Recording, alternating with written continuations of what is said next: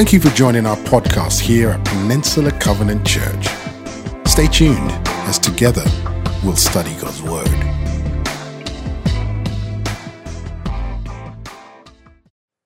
All right, PCC, I am so excited for what's going to come after this bumper. I want to introduce my good friend who's going to bring the word today. His name is Gabe Garcia. And what you need to know about Gabe is this. He grew up here in the Bay Area. He's a graduate of UC Berkeley. He uh, has been in full-time ministry for 16 years. He's been married 13 years with three small kids.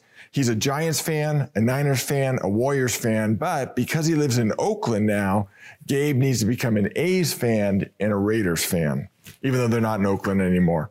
They'll always be in Oakland in my mind. Anyway, I digress. What's great about Gabe is this six months ago, he moved his family from Los Angeles into Oakland to plant a church. That's right. In the middle of COVID, sensing a call, and he'd sensed it long before COVID, his whole family moved into Oakland to plant a church.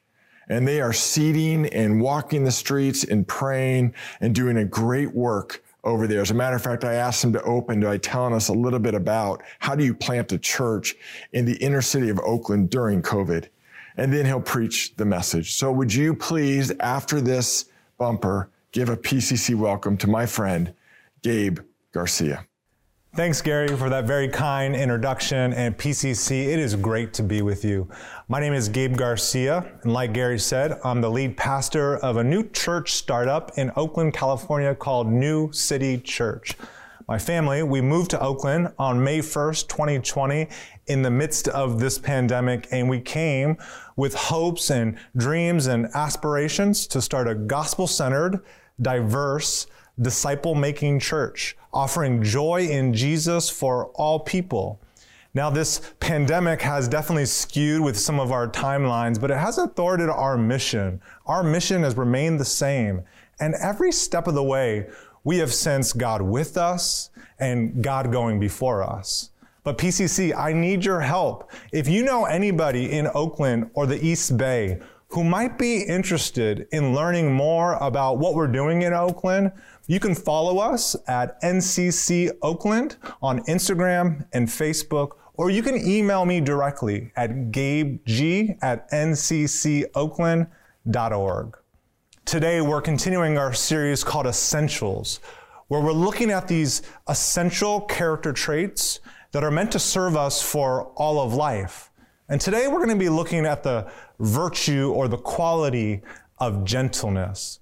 Now, even if you're not a follower of Jesus, if you're like me, you're tired and exhausted by all the noise, the yelling, the fighting, the division, and even the, the hatred that seems to fill the air we breathe. If you're like me, you long to experience and see gentleness in others. But oftentimes, Gentleness is neglected. I feel like it's one of the most overlooked virtues or qualities in our culture today. And it's overlooked because oftentimes gentleness is associated with being weak or wimpish. Even as a church planter, I feel this temptation. I'm trying to figure out where gentleness fits in because I feel like I have to be strong and driven at all times. I have to have all the answers at the right time in the right way. I have to see the future, know the future, execute the future. Run over a few people? Ah, it doesn't matter as long as you accomplish your goals. Again, I'm trying to figure out how does gentleness fit into that? So PCC, here's my question for you. Why do you believe that gentleness is a virtue that's often neglected?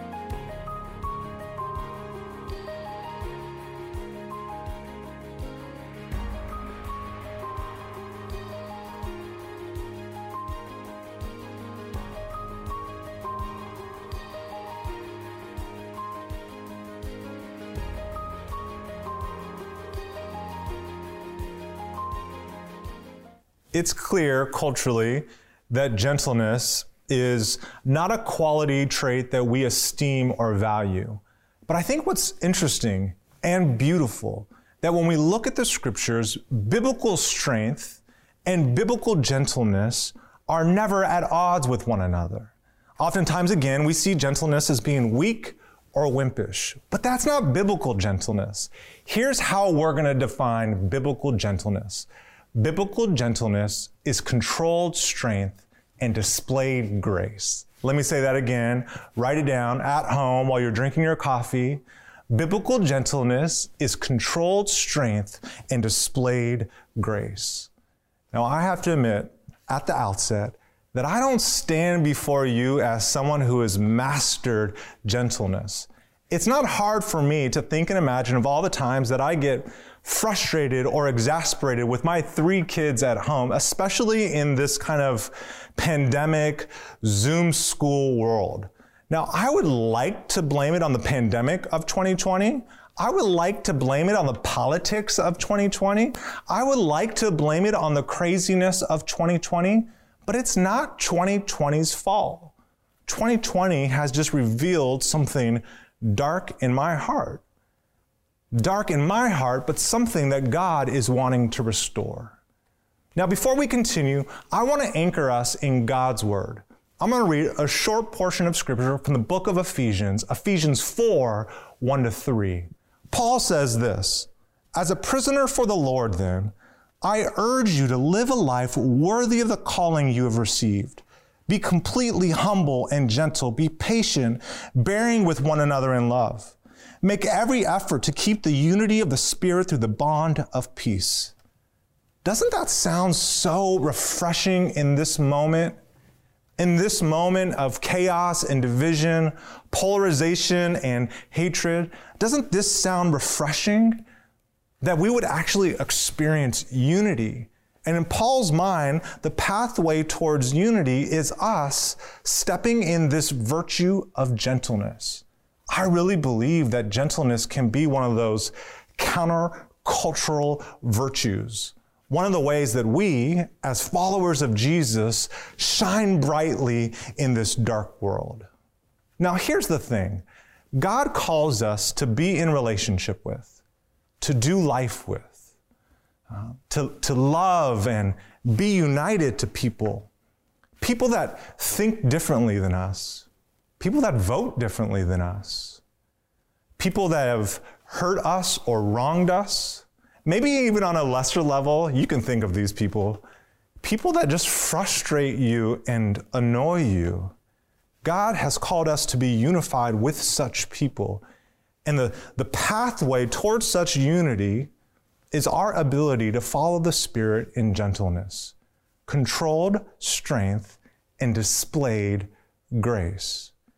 Gentleness allows me to walk into some of these situations or walk into some of these relationship with, with a power and a strength of control, not just bottling up my emotions, my feelings, my anger or frustrations, but not allowing those emotions to dictate how I walk and how I live. But gentleness takes us the next step going one step further and saying, I want to step into these relationships and these spaces with this desire to display grace, mercy, and love. It says, I want to step into these relationships with people that think differently than me, people who frustrate me or annoy me or hurt me, and I want to communicate love, worth, and relationship. I want you to write those three down love, worth, and relationship despite the differences, I want to communicate through my words, through my body language, through my touch, that I love you. Despite our differences, I love you. Despite our differences, you're valuable. You're worth so much because you're made in the image of God. And despite our differences, I want to remain in relationship with you. I don't want to cancel you out. I want to remain in relationship with you. Do you understand how countercultural that would be in our world today? We're going to talk more about walking in gentleness.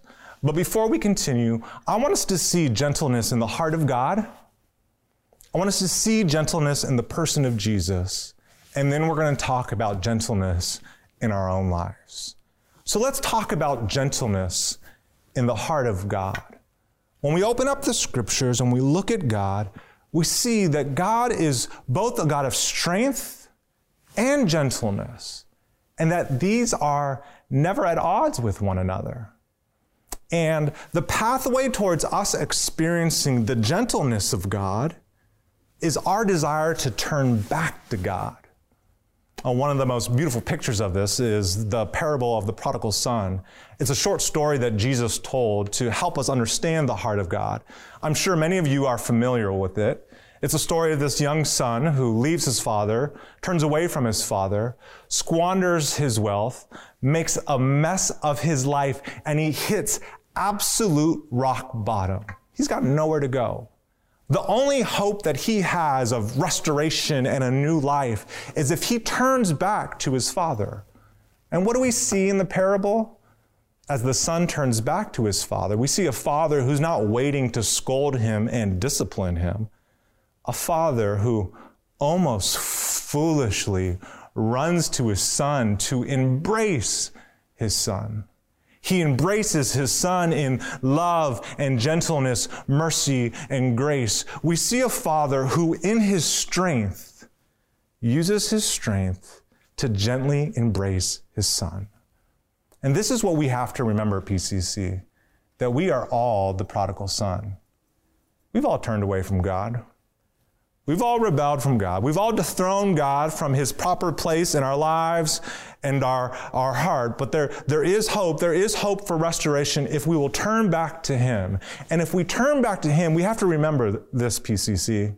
Our Father delights. He delights. He rejoices in showing his fatherly love, his gentle embrace, his tender care to those who will turn back to him and PCC, our ability to show gentleness to others um, isn't found in our own strength. Our ability to show gentleness to others flows from the gentleness that we have received from our Almighty God. Let me say that one more time. Our ability to show gentleness to others flows from the gentleness we've received from our Almighty God.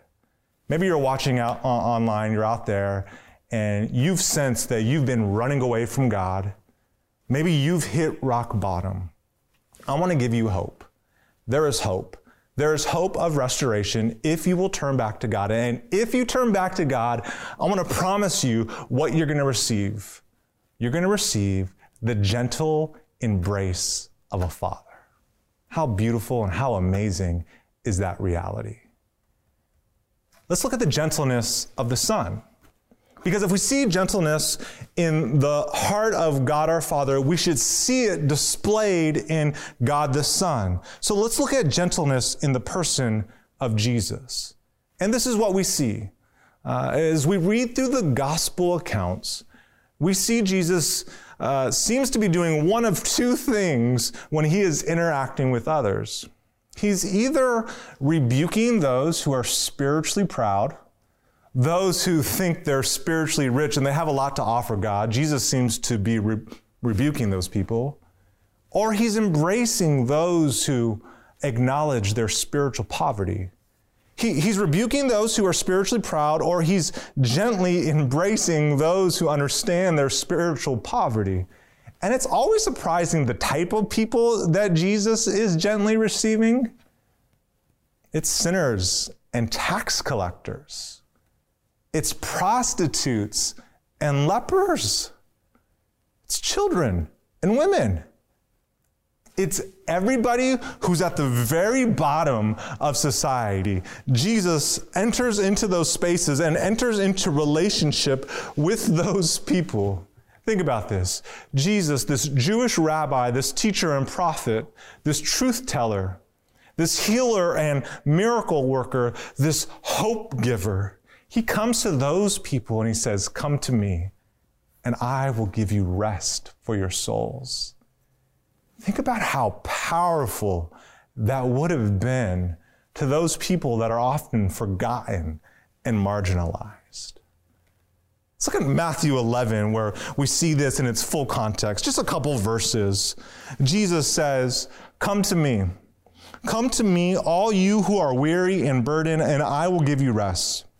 Take my yoke upon you and learn from me, for I am gentle and humble in heart, and you will find rest for your souls. For my yoke is easy and my burden is light. Did you hear Jesus? Our King and Savior, Lord of Lords, did you hear the words that he said? He said, I am gentle. Think of all the other words Jesus could have used to describe himself King, holy, righteous, judge. All of these are true of Jesus, but to those who are weary and burdened, Jesus says, I am gentle. Maybe it's you, maybe it's someone you know. Jesus offers us a rest. He says, Come to me, for I am gentle, and I will give you rest. I feel like we're all looking for rest. Every one of us is looking for kind of a fullness of life, joy, peace, and contentment. But oftentimes we think that this rest is on the other end of our work. It's on the other end of our successes and our accomplishments, especially in the Bay Area where everybody seems to be so driven. I mean, I know this is a temptation for me. I'm driven. I like to accomplish things. I think this is one of the reasons God has called me to Oakland. But if I'm not careful, I find my identity, my joy, my peace, my contentment, my rest in my ministry accomplishments. But this type of rest is not real rest. This type of rest is fleeting, it's here and then it's gone. Jesus offers us a different kind of rest.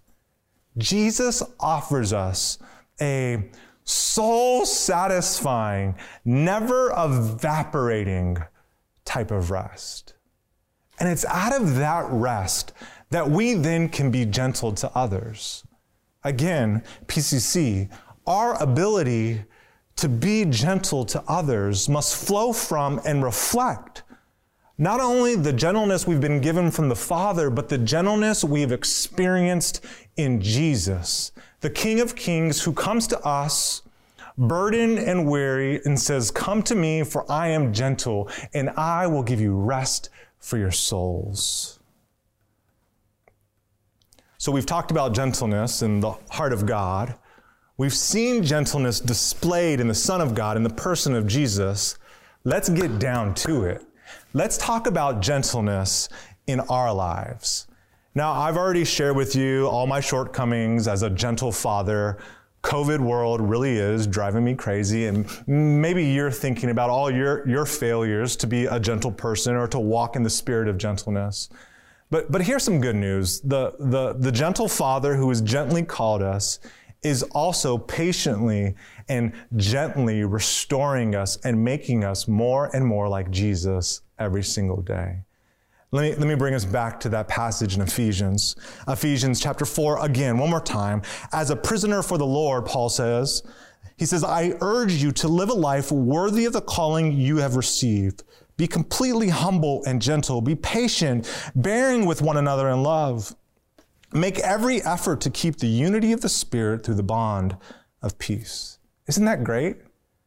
Paul says, I'm begging you. I'm begging you, I'm urging you, in light of your calling, in light of the Father's gentle love for you in the person of Jesus, I'm urging and begging you be patient, be humble, and be gentle. Because what's, what's Paul's desire? Paul's desire is that the church in Ephesus, that the church in the Bay Area would be unified, would be together, would be one. In the midst of all the diversity, the ethnic diversity, the generational diversity, the political diversity, the gender diversity, the thought diversity, in the midst of all that diversity, Paul is calling the church to pursue unity through gentleness. We could say like this without gentleness, there is no unity. Without controlled strength and displayed grace, there is no unity. That's our calling. That's our mandate to, to walk in the Spirit in gentleness for the purpose of unity. And, and, my privilege and joy has been to remind you of the gentleness you've received in the Father, the gentleness you've experienced in Jesus. Now, again, I want you to think about those people, those people that frustrate you, or those relationships where there's tension and division. And again, I want you to think about controlled strength and displayed grace stepping into those relationships, moving towards those people, not running away with controlled strength, not bottling up my feelings, but not allowing those feelings to dictate how I walk and live and talk. But then taking the next step of displaying grace. Again, what, what are the ways that you can communicate love, worth, and relationship? Sometimes it's a simple phone call. Sometimes it's a, it's a text message. Sometimes it's actually writing out a, a handwritten letter. Sometimes it's forcing yourself to have that hard conversation that you've wanted to ignore for years. But in those moments, communicating love, worth, and relationship, controlled strength, and displayed grace. If I can remember this, even as COVID world is driving me bonkers, I can be such a blessing to my children. And you can be a blessing to others as well. PCC, before we kind of wrap up, I want to give you just three kind of practical ways that you can live a gentle life. And I think these have served us uh, in Oakland for our first six months. Uh, we've met over 200 people. It's been amazing. We've written all those people, we've written their names down. We've been praying for those people, and many of those people have become uh, sincere friends. Now, there's obvious kind of uh, worldview and faith conviction kind of differences between us and our friends, but I feel like these steps towards a gentle life have uh, allowed us to build bridges and build relationships. So, number one, Take time to listen and love. Relationships don't happen overnight. They don't happen on social media and or, uh, or Twitter. Uh, they take time. Real relationships take time. And one of the ways that we can demonstrate our love for people and our sincere care for people is simply listening. Getting to know someone, where they came from, their cultural background, their hopes, their dreams, their, their fears. Building sincere relationships take time. And the best way we can demonstrate our love for people is simply listening. Number two, and this kind of goes along with number one, but be slow to speak. Oftentimes we feel like we have to share our opinion on everything. We don't have to do that. We shouldn't do that. One of the best things we can do at times is just be slow to speak. Now, I don't want to minimize the great privilege we have of sharing gospel truth, declaring gospel truth, but sometimes being slow to speak actually creates the platform for us to share the gospel in a helpful way. So let's be slow to speak. And number three, let's meet people in their pain people are hurting right now. In a number of different ways, for a number of different reasons, people are hurting. And if they're not hurting today, they're going to be hurting tomorrow. We have to do better as the church to be able to step into people's pain, reflecting how Jesus stepped into our lives and entered into our pain. And not with this desire to fix everything and solve everything, but just to empathize with people, to mourn with those who mourn. What a great privilege it is to enter into people's pain and demonstrate our gospel love and our gospel care for them.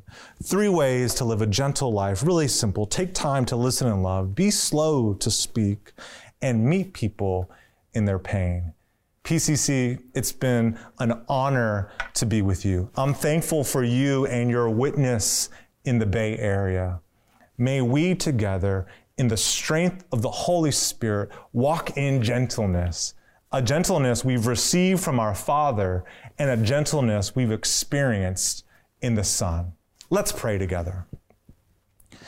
Heavenly Father, we thank you for sending your Son, our gentle King. And that despite our rejection of you, you have pursued us and done everything for us that we might experience your gentle embrace. Perhaps there's people out there and they're watching online and they're just tired of trying to find rest by working hard. Instead, I pray that they would hear the call of Jesus who says, I am gentle, come to me, and I will give you rest for your souls. I pray that they would turn from kind of their old life and turn towards you and experience your fatherly care, your gentle embrace, and your, your tender love. Heavenly Father, we praise you. Our desire is to honor you and glorify you. We ask all of this in the name of Jesus. Amen. Thank you for tuning in to our message podcast here at Peninsula Covenant Church. We would love the opportunity to connect with you more. We are located in Redwood City, California, and you can find us online at wearepcc.com. You can also find us on Facebook, Instagram, and Twitter by simply searching for We Are PCC.